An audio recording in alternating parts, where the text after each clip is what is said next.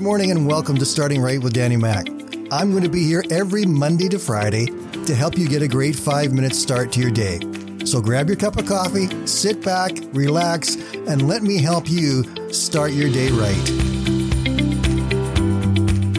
The sinking of the Titanic is one of the most famous events in history. Almost everybody has seen at least one movie about it. And there have been dozens of movies and many, many more books written about it, trying to explain what happened and why it happened. And there are also many of the personal stories, the emotional stories of people who died when the ship sank, but also those who survived.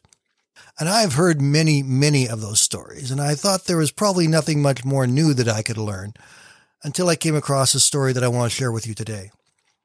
This is the story of John Harper. He was born in 1872, and by the age of 17, he was one of the street evangelists who began proclaiming the word of God at every chance that he had. As his theme verse, he took for himself 2 Timothy chapter 4, verse 2. Preach the word of God. Be prepared whether the time is favorable or not. Patiently correct, rebuke, and encourage your people with good teaching. In September of 1896, he started his own church, now known as Harper Memorial Church. When he opened the doors, he only had 25 members, but over the next 13 years, he grew the church to over 500 members. During this time, he'd also gotten married, but was unfortunately widowed shortly thereafter. But from that marriage, John had a daughter, a little girl by the name of Nana. On the night of April 14th, 1912, John Harper and his six year old daughter were aboard the RMS Titanic. At the time it was launched, the ship was the world's largest man made movable object. And then at 11:40 p.m. on that night, an iceberg scraped the ship's starboard side, showering the decks with ice and ripping open six watertight compartments. The seawater simply poured in. According to the documented reports, as soon as it was apparent that the ship was going to sink, John Harper immediately took his daughter to a lifeboat.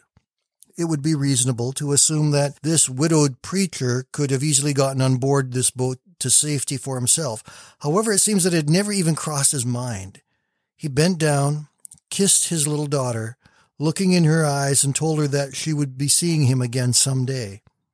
He briefly watched the lifeboat lower down the side of the ship and then turned and walked away. He knew he had work to do. He started yelling, women, children, and unsaved into the lifeboats. It was only minutes later that the Titanic began to rumble deep down within itself.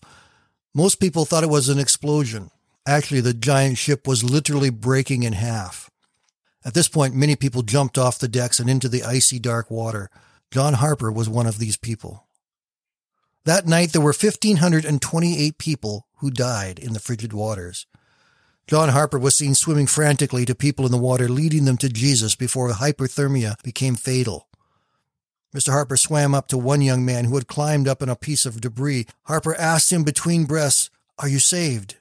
The young man replied that he was not. Harper then tried to lead him to Christ, only to have the young man who was near shock reply, No. Harper then took off his life jacket, threw it to the man, and said, Here then, you're going to need this more than I am. And he swam away to other people, telling them about Christ.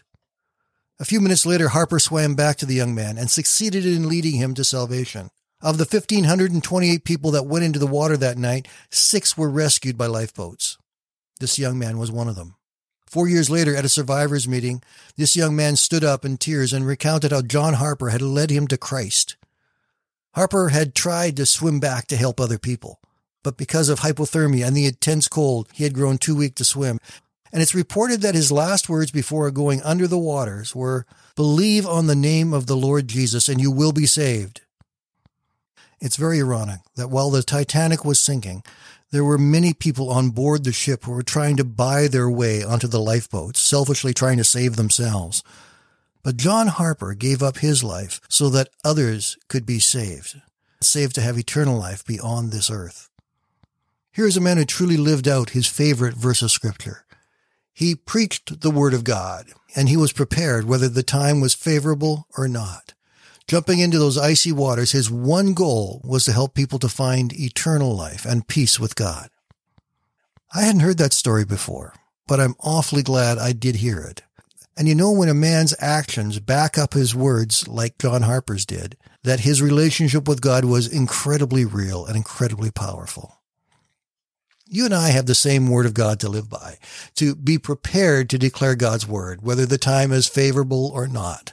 And we need to recognize the opportunities and prioritize those opportunities when they come. I encourage you this morning, be prepared, be ready, look for the opportunities to share God's love with people around you. Have a great day, my friends. We will talk again tomorrow.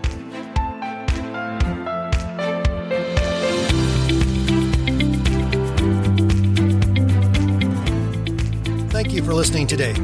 And I invite you to join me Monday to Friday right here on Starting Right with Danny Mack.